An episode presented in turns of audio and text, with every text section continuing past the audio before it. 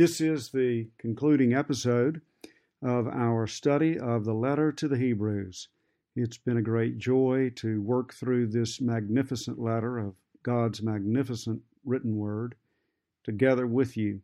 I hope you have benefited as I have as we have read from God's word of the superiority of Jesus Christ, the superiority of his great high priesthood the superiority of his rule over the house of God as the Son of God, uh, the superiority of his sacrifice, which he himself offered up as our great high priest, the superiority of the new covenant, and the great assurance that we receive through faith in Christ. And in that assurance, we have um, the great encouragement to persevere against all persecution. And the situation of the first century Hebrew Christians, uh, though sociologically different from ours, uh, we can relate to because we ourselves, in our increasingly secular culture hostile to biblical Christianity, we may from time to time and more often and more often feel ourselves to be uh, marginalized by the cultural elite, the cultural establishment. Um, but we have great encouragement to run the race with endurance, looking unto Jesus, who for the joy set before him despised the shame and has offered up himself for us, was raised from the dead, ascended into heaven, seated at the right hand of the majesty. He has gone behind the curtain into the most holy place and is there uh, as our forerunner, our intercessor, our great high priest, our advocate, the anchor of our souls, and the securer of our hope. It's a wonderful, wonderful letter. Now we come to the concluding paragraphs of it. Uh, let's let's offer a word of prayer to the Lord and seek His help. Our Father in heaven, we thank you for the glorious gospel of your Son, our Savior Jesus Christ. We thank you that in obedience to you, he offered up himself and by his own blood has made a new and living way into the most holy place, so that with confidence we may draw near to the throne of grace to receive grace and mercy in our time of need. So we pray, our Father, that you will bless us now Grant to us the Holy Spirit afresh and anew, and give us spiritual wisdom and insight, and help us, Lord, not only to understand, but to live according to your word. Grant, O God, that we might be not merely hearers, but doers of your word, as disciples of Jesus Christ, to the glory of his name, we pray. Amen. Well, gentlemen, we'll begin the reading today. Let me give it a running start. Um, I know that we covered this last uh, week, but let me just let's just uh, let me get a running start here at verse seven. Remember your leaders, those who spoke to you the word of God. Consider the outcome of their way of life and imitate their faith. Jesus Christ is the same yesterday and today and forever. Do not be led away by diverse and strange teachings, for it is good for the heart to be strengthened by grace, not by foods, which have not benefited those devoted to them. We have an altar from which those who serve the tent have no right to eat. For the bodies of those animals whose blood is brought into the holy places by the high priest as a sacrifice for sin are burned outside the camp. So Jesus also suffered outside the gate in order to sanctify the people through his own blood. Therefore, let us go to him outside the camp and bear the reproach he endured. For here we have no lasting city, but we seek the city that is to come. Through him, then, let us continually offer up a sacrifice of praise to God, that is, the fruit of lips that acknowledge his name. Do not neglect to do good and to share what you have, for such sacrifices are pleasing to God. Obey your leaders and submit to them, for they are keeping watch over your souls as those who will have to give an account. Let them do this with joy and not with groaning, for that would be of no advantage to you. Pray for us, for we are sure that we have a clear conscience, desiring to act honorably in all things. I urge you the more earnestly to do this in order that I may be restored to you the sooner. Now may the God of peace, who brought again from the dead our Lord Jesus, the great shepherd of the sheep, by the blood of the eternal covenant, equip you with everything good, that you may do his will, working in us that which is pleasing in his sight, through Jesus Christ, to whom be glory forever and ever. Amen. I appeal to you, brothers, bear with my word of exhortation, for I have written to you briefly. You should know that our brother Timothy has been released, with whom I shall see you if he comes soon. Greet all your leaders and all the saints. Those who come from Italy send you greetings. Grace be with you all. There ends the reading of the letter to the Hebrews. Well, back at verse 7 we hear the uh, admonition to remember your leaders, those who spoke to you the word of God. And I addressed that in last week's lesson. Uh, that um, the Church of Jesus Christ has designated leaders. Now, in different forms of church government, um, there are different uh, structures and there are different office holders uh, different offices of leadership. And I won't go into all the details of that, but you know, if if you're an Episcopalian, uh, you know the structure of bishops and arch, archbishops, bishops, um, rectors, vicars, etc. If you're a Baptist, you understand that it's a much simpler uh, kind of uh, church government, uh, with the pastors serving as the elders usually, and then the lay leadership as deacons. Sometimes the lay leadership in a Baptist church is referred to uh, as the elders. Um, Presbyterians, of course, uh, have pastors who are uh, part of the governing body, the elders and Presbyterians have servant leaders who are deacons. I told you I wasn't going to go into all that, and look what I did. I just did it. But the point is, point simply is to say that from the New Testament era, the church has had authorized and recognized leadership. And you can see that plainly when you read the letters of Paul uh, or here the letter to the Hebrews, if it wasn't written by Paul, somebody very close to Paul. But remember your leaders, those who spoke to you the word of God. As someone has written, the church is not a democracy, it's not a pure democracy. There is a structure, there's some form of hierarchy, uh, whether that be Roman Catholic, Episcopal, or even Baptist. Uh, and that's the way it's been since the New Testament. Now, this, this raises another question. I know it sounds as though I'm going off subject, but I'm not going off subject. Here's a verse, Hebrews 13 7, which says, Remember your leaders, those who spoke to you the word of God. We're going to pick up on this theme at verse 17. Verse 17, a direct command obey your leaders and submit to them. All right. So here's my point it has to do with church membership.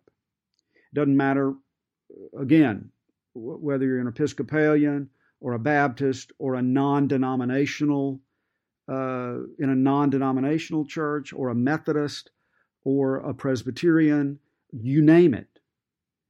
There is authorized, recognized leadership. Now, here's my point. In American evangelical Christianity, this notion, I would call it a virus.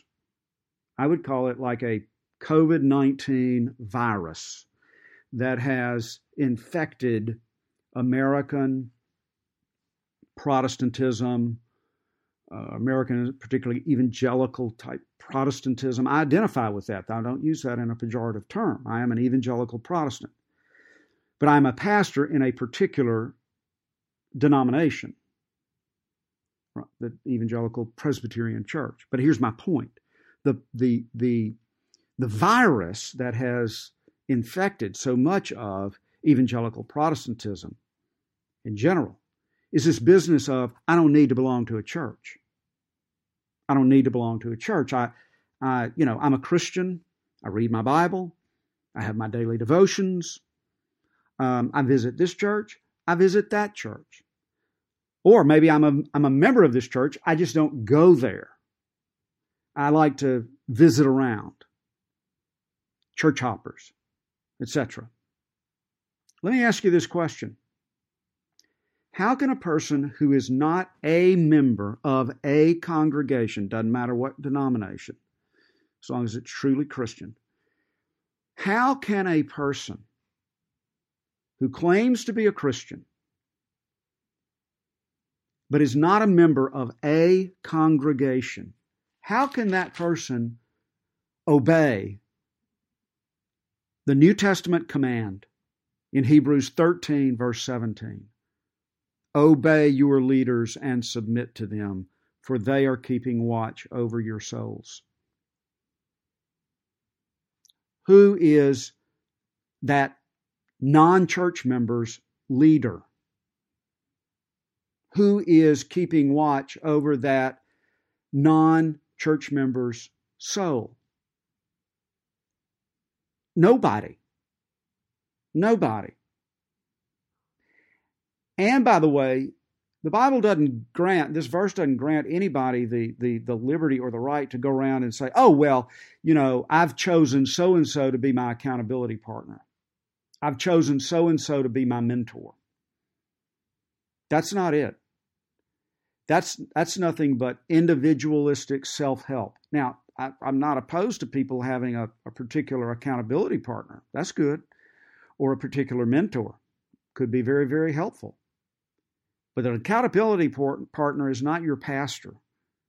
An accountability partner or a, um, a, a mentor is not somebody who has recognized authoritative leadership. And usually that recognized authoritative leadership takes place in, in a plurality. That's why the, the verb here, I mean, the noun here is in the plural, leaders, with an S on the end of it. Leaders in verse 7, leaders in verse 17. Obey your leaders.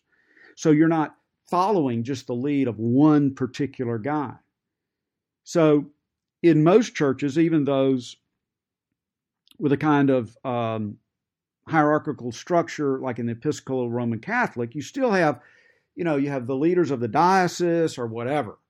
And of course, in Presbyterians, it's in, in the Baptist church, there's going to be um, the leaders, whether they're called the, the deacons or the elders. Methodist church is going to be some kind of council together with the pastor. So, if you're not a member of a church, those of you who, who aren't members of Covenant, and you're listening to this and you know, you're regular in men's Bible study, but you know, if you're not a member of a church, you need to you need to submit yourself to a, a, congregation. That's just biblical. There's no such thing as an individual, isolated, do-it-yourself Christian in the New Testament. It's totally, absolutely foreign to the New Testament. Um, the, the, the letters of Paul were written to congregations. And most of the time, you read the second person pronoun in the New Testament, and it's Y O U, and it's we, we say you.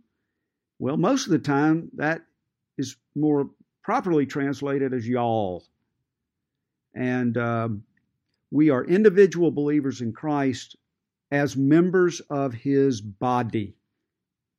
We are individual believers in Christ as members of his body to which we are joined. That is his church. Okay, just a little minor digression, but I want to I, I, want to make the point there Um, so we we last week we we spoke about um, imitating those who are good imitators of Jesus Christ. No living man or woman is a perfect imitator of Jesus Christ, but nevertheless, we can learn from them and we ought to. Jesus Christ is the same yesterday, today, and forever. Do not be led away by diverse and strange teachings. And so, a lot of the time last week we spent making the point that the bridge from verse 7 to verse 9 is verse 8. Remember your leaders, those who spoke to you the word of God. Do not be led away by diverse and strange teachings. In between those two comes the unifying verse Jesus Christ is the same yesterday, today, and forever. Spent a lot of time emphasizing the fact that whatever church you belong to, make sure it is presenting Jesus Christ as the Son of God who is the same yesterday, today, and forever. Therefore, he is the same Savior he was today as he was when he died on the cross. And his blood is effective to save. He is, his priesthood is eternal. That's part of this. We've already covered the fact that Jesus' priesthood never ends because he's at the right hand of God the Father Almighty. He has been raised from the dead. Um, he has to offer no more sacrifice because his sacrifice was once for all. You remember that? Once for all, once for all. We talked about that weeks ago. Once for all, forever.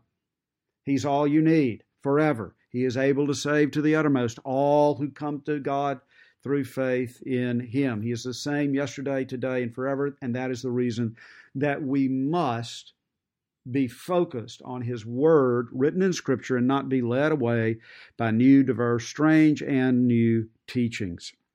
And we have to go to Him in faith. We have to be willing to, to suffer reproach for Him and uh, to suffer outside the gate, outside the cultural establishment, outside the cultural elite, outside acceptance um, by the powerful in crowd. We have to go outside the gate. We have to be willing to bear that kind of scorn and ridicule and reproach in order to be covered by the blood of Jesus because it was outside the gate that he suffered to sanctify the people through his own blood. There it is at verse 12. And therefore, let us go to him and bear the reproach he endured. For here we have no lasting city. And ultimately, this world is not going to last forever, and nor is it going to bring us eternal happiness. If we are seeking eternal happiness, we must look heavenward through the cross of Christ.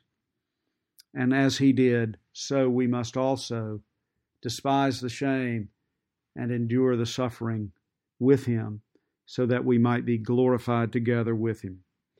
We don't offer up a sacrifice because he has offered up his, uh, that is, a blood sacrifice. We don't offer up animal sacrifices as the Old Testament Levitical priests did, but we offer up the sacrifice of praise, the sacrifice of the fruit of lips that acknowledge His name, singing praise, offering prayers, bearing witness to Him in public.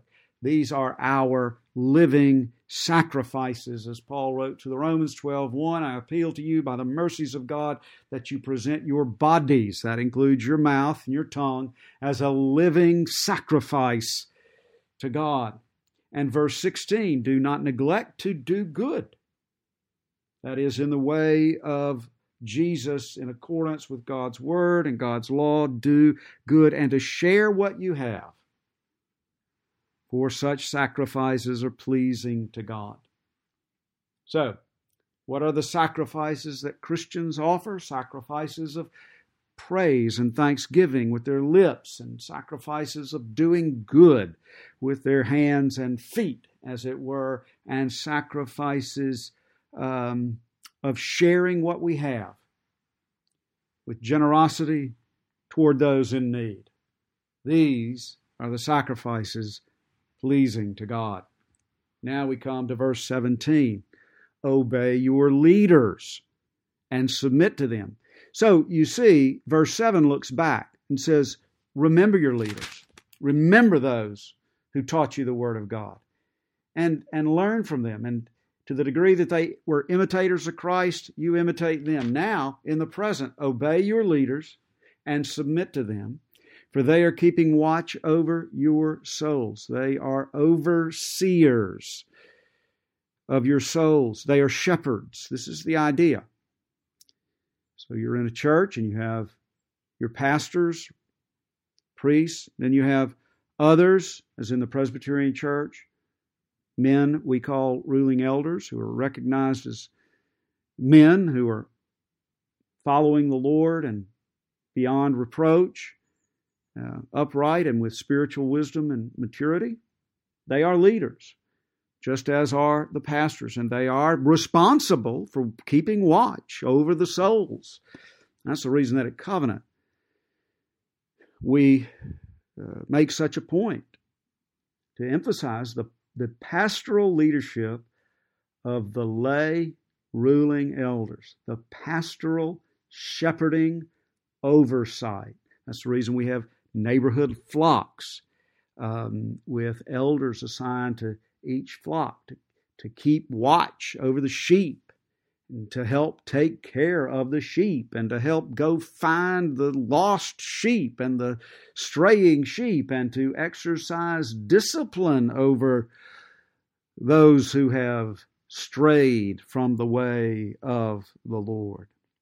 And we will have to give an account. That's a very um, uh, gut checking verse. On the one hand, the congregation in general is commanded to obey your leaders uh, and, and, submit to them. Now think about that. Think about that verse in the American church, even in the in the American congregation. How many congregational members do you think these days really consider their obligation under God to obey their church leaders and submit to them? I'd, I'd love to see the look on your face right now. How many people in your congregation, how many people do you think actually believe or know that they are obligated by the Word of God to obey and to submit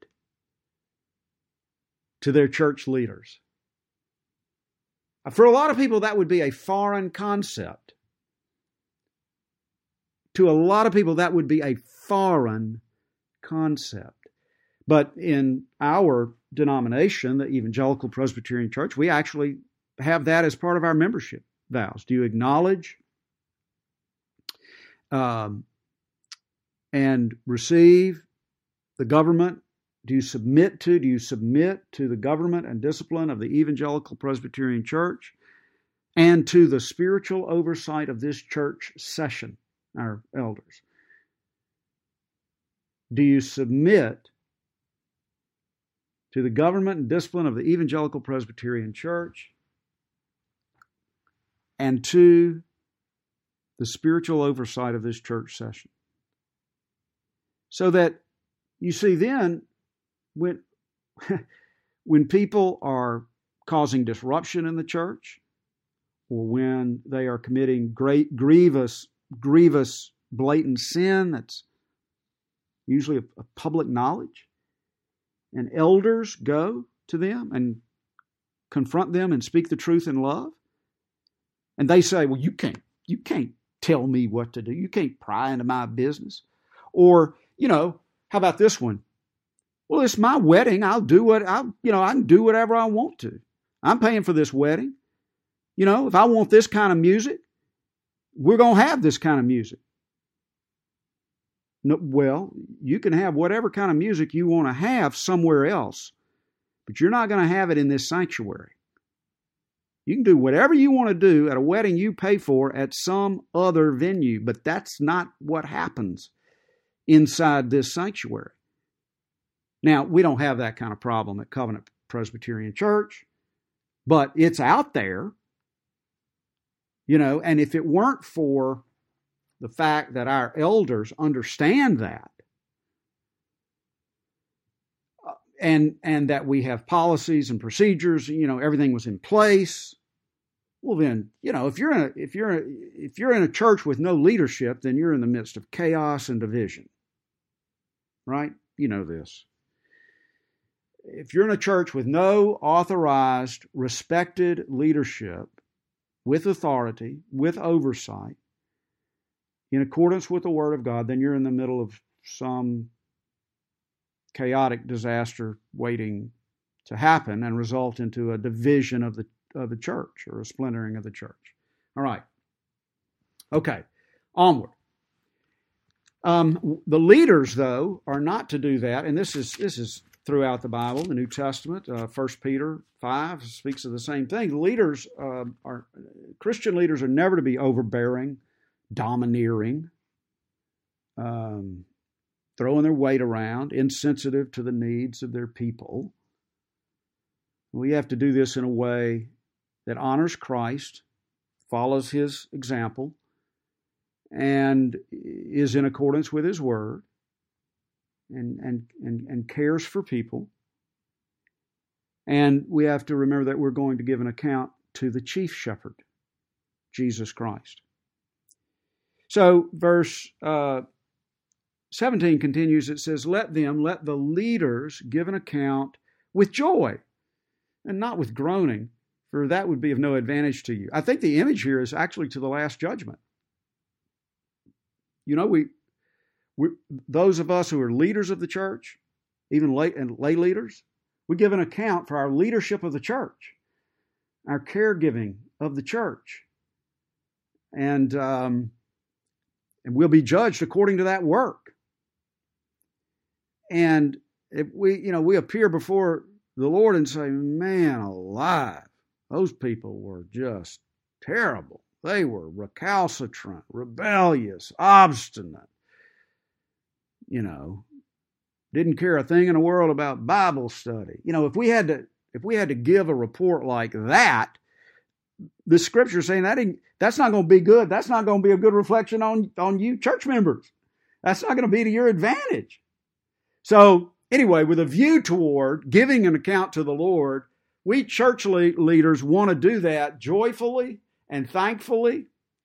And uh, you want to be the kind of congregation and church member about whom a good report is going to be given, because that's that's what's to your advantage. All right, very interesting passage. Verse 18 Pray for us, for we are sure that we have a clear conscience, desiring to act in honorably in all things. And um, that, I think, is a, a request for prayer because as, as the author and those with him, probably, perhaps Paul and those with him, you know, they were continually slandered. Um, they were ridiculed. They were put down. Pray for us. You know, pray for us to hold steady, for we are sure that we have a clear conscience, desiring to act honorably in all things. And by the way, I'll just make a cultural moment application. Have y'all have y'all been in touch with? Have you are you aware of the persecution, the the slander, the malicious slander that's been hurled against Franklin Graham and his organization Samaritan's Purse? Uh, Samaritan's Purse went to New York City, set up a transportable hospital in Central Park, and um, you know they to, to serve anybody and everybody, to, to relieve uh, pressure off of the Mount Sinai Hospital. Are you aware of that? You need to get the Al Mohler app, Al Mohler, M O H L E R, and download and and uh, or maybe you could Google Good Samaritan's Purse in New York City. Uh, Samaritan's Purse, sorry, Samaritan's Purse in New York City, and just get the the recent articles about the way in which they have been maliciously slandered. Um, but that's the culture in which we live now. But the point is, pray for us, for we are sure that we have a clear conscience, desiring to act honorably in all things. So, as Christians, this could apply to you. It, it certainly, it, uh, anybody that's seeking to have a public witness for Christ. Pray for us. Pray for me. Pray for your pastor. Pray for Jonathan and me if you're a member of Covenant, if you're a member of some other church. Pray for your pastor. Pray for them because they're seeking to serve the Lord. They're seeking to act honorably in all things. They're seeking to make the right decisions. And you know, they're they're open for pot shots and criticism and possible slander and false witness. Pray for them. And pray for Jonathan and me. Um, we don't get everything right. But I hope that, that that we can say that we have a clear conscience. We have a clear conscience. We're trying to do that which is pleasing to the Lord according to His revealed word in Scripture, and desiring to act honorably in all things. You know, we're not we're not we're not trying to cheat people out of anything. We're not trying to manipulate people. We're not, you know. So pray for your leaders because Satan will move in any way he can uh, to discourage honorable leadership, to trip us up, um, to slander us publicly, etc. Verse 19 I urge you the more earnestly to do this in order that I may be restored to you the sooner. An indication that um, the author if not the Apostle Paul, was someone else who was in prison. And um, he was unjustly imprisoned. He had a clear conscience, and he always desired to act honorably, but it landed him in prison. And that's, I think, what that means that their prayers would restore him the sooner. Now we come to the benediction, beautiful benediction. Benediction uh, means literally good word word of blessing, good word. It's usually given at the end of a sermon or a worship service. Bene means good, beneficial, where we get the word beneficial, bene, diction, speech. Right, so here's the blessing. Now may the God of peace, who brought again from the dead our Lord Jesus, the great shepherd of the sheep, by the blood of the eternal covenant, equip you with everything good that you may do his will, working in us that which is pleasing in his sight, through Jesus Christ, to whom be glory forever and ever. Amen. Well, don't read through that too quickly. Let's dig into that just a little bit. Now may the God of peace, now may the God of Hebrew shalom, uh, peace, sometimes in an American vocabulary, uh, is a very soft kind of a word, you know, peace of mind, um, you know, peace. You're in a fishing boat all by yourself on the water. That's a good thing, but there's just so much more to the Hebrew concept of peace than merely, you know, being alone on the deer stand. I mean that that's a good place. You experience some peace. Um, but the peace of God is the all encompassing well being of His presence in His kingdom. It's the all goodness. It's, it's not just an absence of conflict. It's, not just, certainly not the absence of war. It's not the absence of noise. It's not just the absence of stress. We should think of it in a very, very positive sense, a, a powerful sense. A sense that all is well because we are in the presence of the Almighty creator of heaven and earth, who is all good, almighty, all good, all enveloping, all encompassing peace, which promotes and supports life in all of its fullness and a great sense of well being, and nothing could go wrong. Think of it in a very, very, very, very powerful sense. Being right in the center of God's presence. Now may the God of peace. I mean, think about the Lord Jesus in the boat with the disciples. They're scared to death. The waves are raging. The winds are blowing. The boat is sinking. He's asleep. He's asleep. Right? That's, that's the God of peace. He wakes up. What does he say?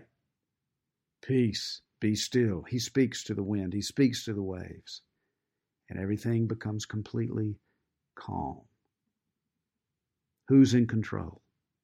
Who is sovereign? Yeah, that's the peace of God. That's, that's what this blessing upon you is calling for. That the one who speaks to the ocean and calms the waves might completely envelop your life. Now may the God of peace, who brought again from the dead our Lord Jesus. Um, this is one of the few very direct references to the resurrection of Jesus. Of course, the resurrection of Jesus is is understood and it's implied and um, throughout the letter, but here is a direct reference. The God of peace who brought again from the dead our Lord Jesus. He's the God of peace. Well, he's overcome all the powers of sin, death, darkness, evil, you see. He brought he, he brought Jesus back from the dead. So here's that vision of heaven again. Victory over death. It proves that he is the peace, he, the, the, the king of peace, the absolute king of peace.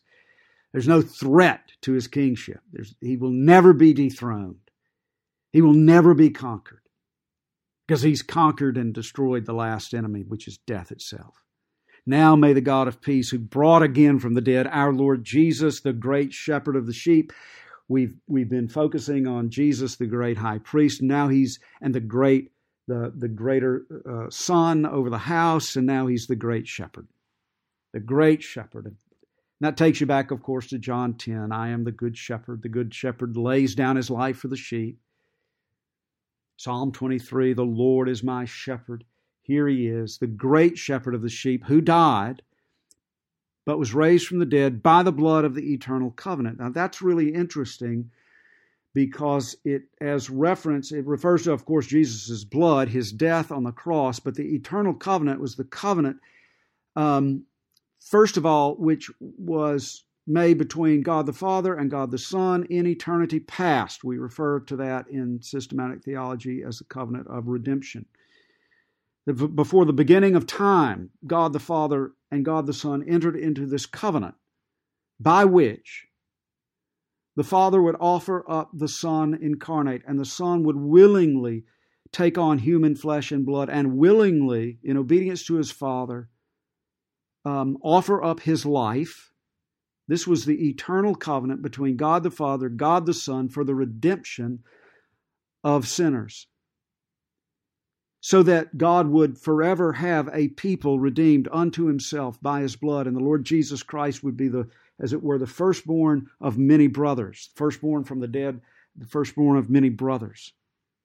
So that the, the love between the Father and the Son would be shared, it would overflow upon a, an incalculable multitude, a multitude without number um, that cannot be numbered, um, although the number is known to God, of course. This is the eternal covenant, but it's it's also with reference to what we've heard from the letter to the Hebrews about the new covenant, the new covenant in Christ's blood, which which is eternal. Um, it, it it will never be exhausted. It will never uh, expire. There's no end date to it. He remains a priest forever at the right hand of God.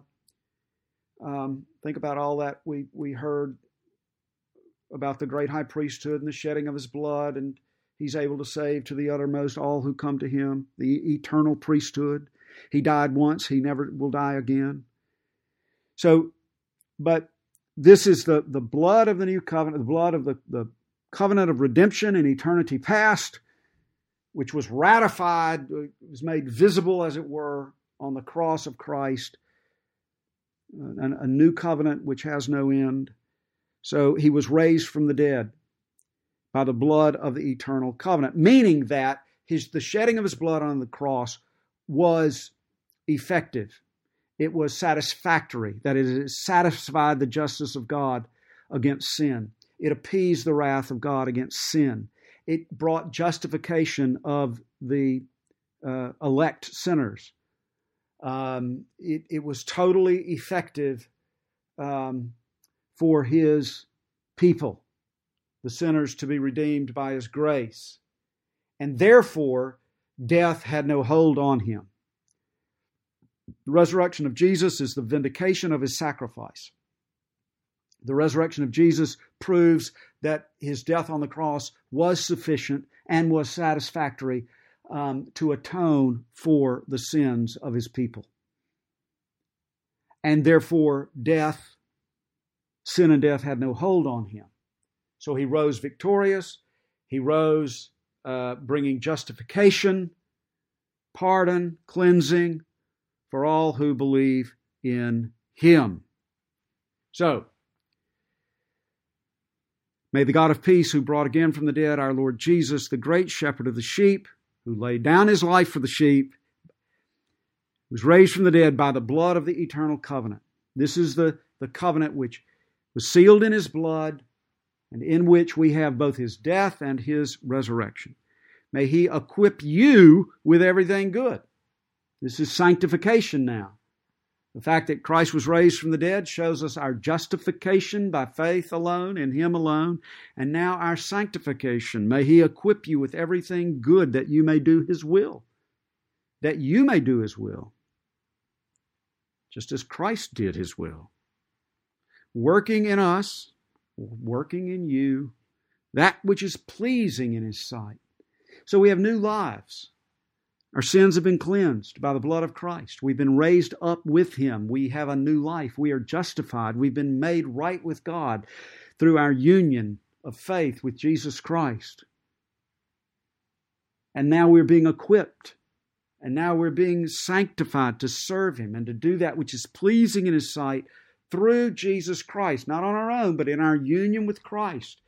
Because our, our sanctification our sanctification and the doing of God's will and living a life pleasing to God can be done only, only, only in our continuing union with Jesus Christ.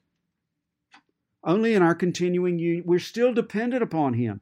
Don't think about the work of Christ as something that is merely uh, past and in the past. I mean, it is in the past, of course, and it is a finished work upon which we trust. But our union with Christ is a daily union, a daily abiding in Him, a daily dependence upon Him, a daily looking unto Him, a daily um, receiving of His grace and strength by the indwelling presence of the Holy Spirit. Apart from Christ, we can do nothing pleasing to God.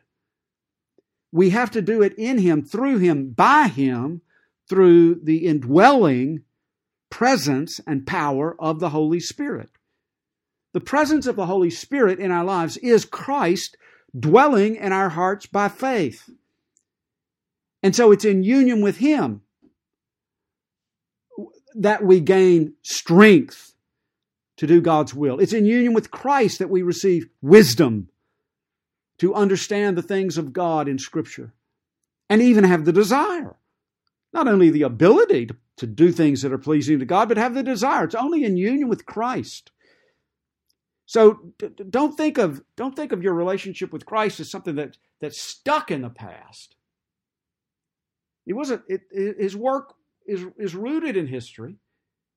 His work is a finished work, and yet, it's a finished work upon which we are daily dependent in our union with Christ through faith in the communion of the Holy Spirit. And that's why it said that you may do His will, working in us, that is, God working in us that which is pleasing in His sight through Jesus Christ. as we grow in greater and greater conformity to our Lord and Savior Jesus Christ. It's wonderful stuff, but this is a living spiritual life. Uh, this is not head theology. We have to know some stuff. I hope you've learned some stuff in the study of Hebrews. But if it doesn't go from our heads to our heart by the power of the Holy Spirit, it does us no good. If it doesn't go from our heads to our heart by the power of the Holy Spirit, it does us no good. So, may the God of peace, who brought again from the dead our Lord Jesus, the great shepherd of the sheep, by the blood of the eternal covenant, equip you with everything good that you may do his will, working in you that which is pleasing in his sight through Jesus Christ, to whom be glory forever and ever. Amen. And now, very quick, uh, concluding post word and final greetings. I appeal to you, brothers, bear with my written word of exhortation, for I have written to you briefly. So there's the word exhortation, which could also be called a sermon, but he wrote it, right? It's written. It's a written sermon. It's a written exhortation. And did you get this? It's brief. Now, I don't know how long it would take to preach this from chapter 1, verse 1, all the way to chapter 13, verse 25. Maybe I ought to do that, just read right through it as though I'm preaching a sermon. And you could do that, read it out loud. Read it out loud from the beginning to the end, time it. Read it as though, you know, you're speaking it to someone, you know, with inflection of voice and pauses and all that kind of stuff. Time it out. And then, by the way, the Word of God calls it brief. That's a brief sermon.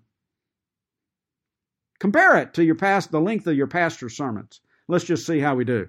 Okay? This is brief. Ha! The 13 chapters. This is a brief exhortation. Just wanted you to note that.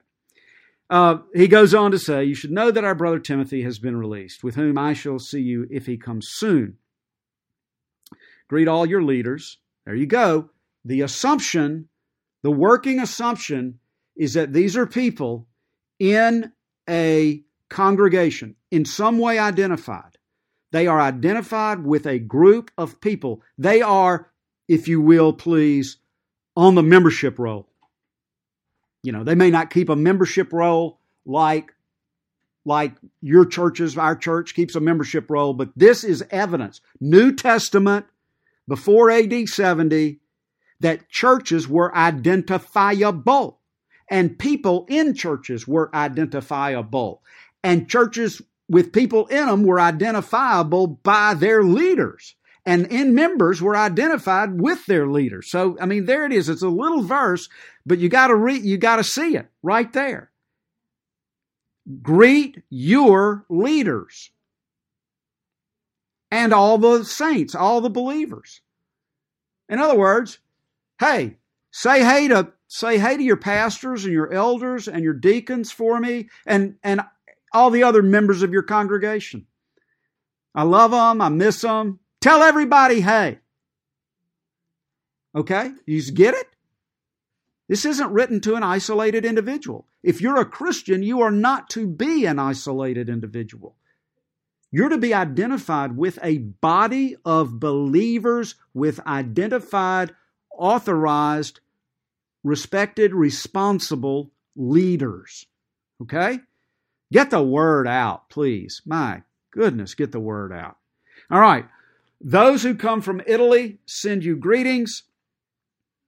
Um, this causes some scholars to think that the letter uh, the letter may have been written from Rome or may have been written to Rome or they, somewhere else where people had come from Rome.